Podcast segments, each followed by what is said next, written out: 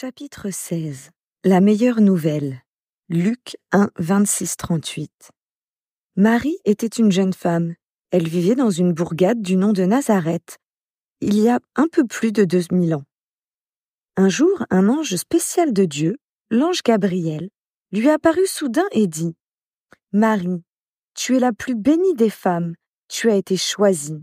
J'ai une grande nouvelle pour toi. Tu vas avoir un bébé par la puissance du Saint-Esprit.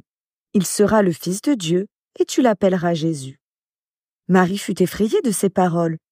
Elle ne les comprit pas vraiment, mais elle répondit Je ferai ce que le Seigneur me dira, quoi que ce soit, qu'il en soit fait selon ce que Dieu a dit. Gabriel rassura Marie en lui disant N'aie pas peur, Marie, Dieu veillera sur tout. L'ange disparut et Marie remercia Dieu pour le merveilleux message du ciel qu'elle venait d'entendre. Prions.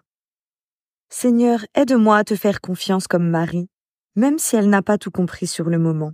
Merci de ce que tu envoies tes anges pour donner de bonnes nouvelles, réconforter, guider et protéger. Au nom de Jésus. Amen.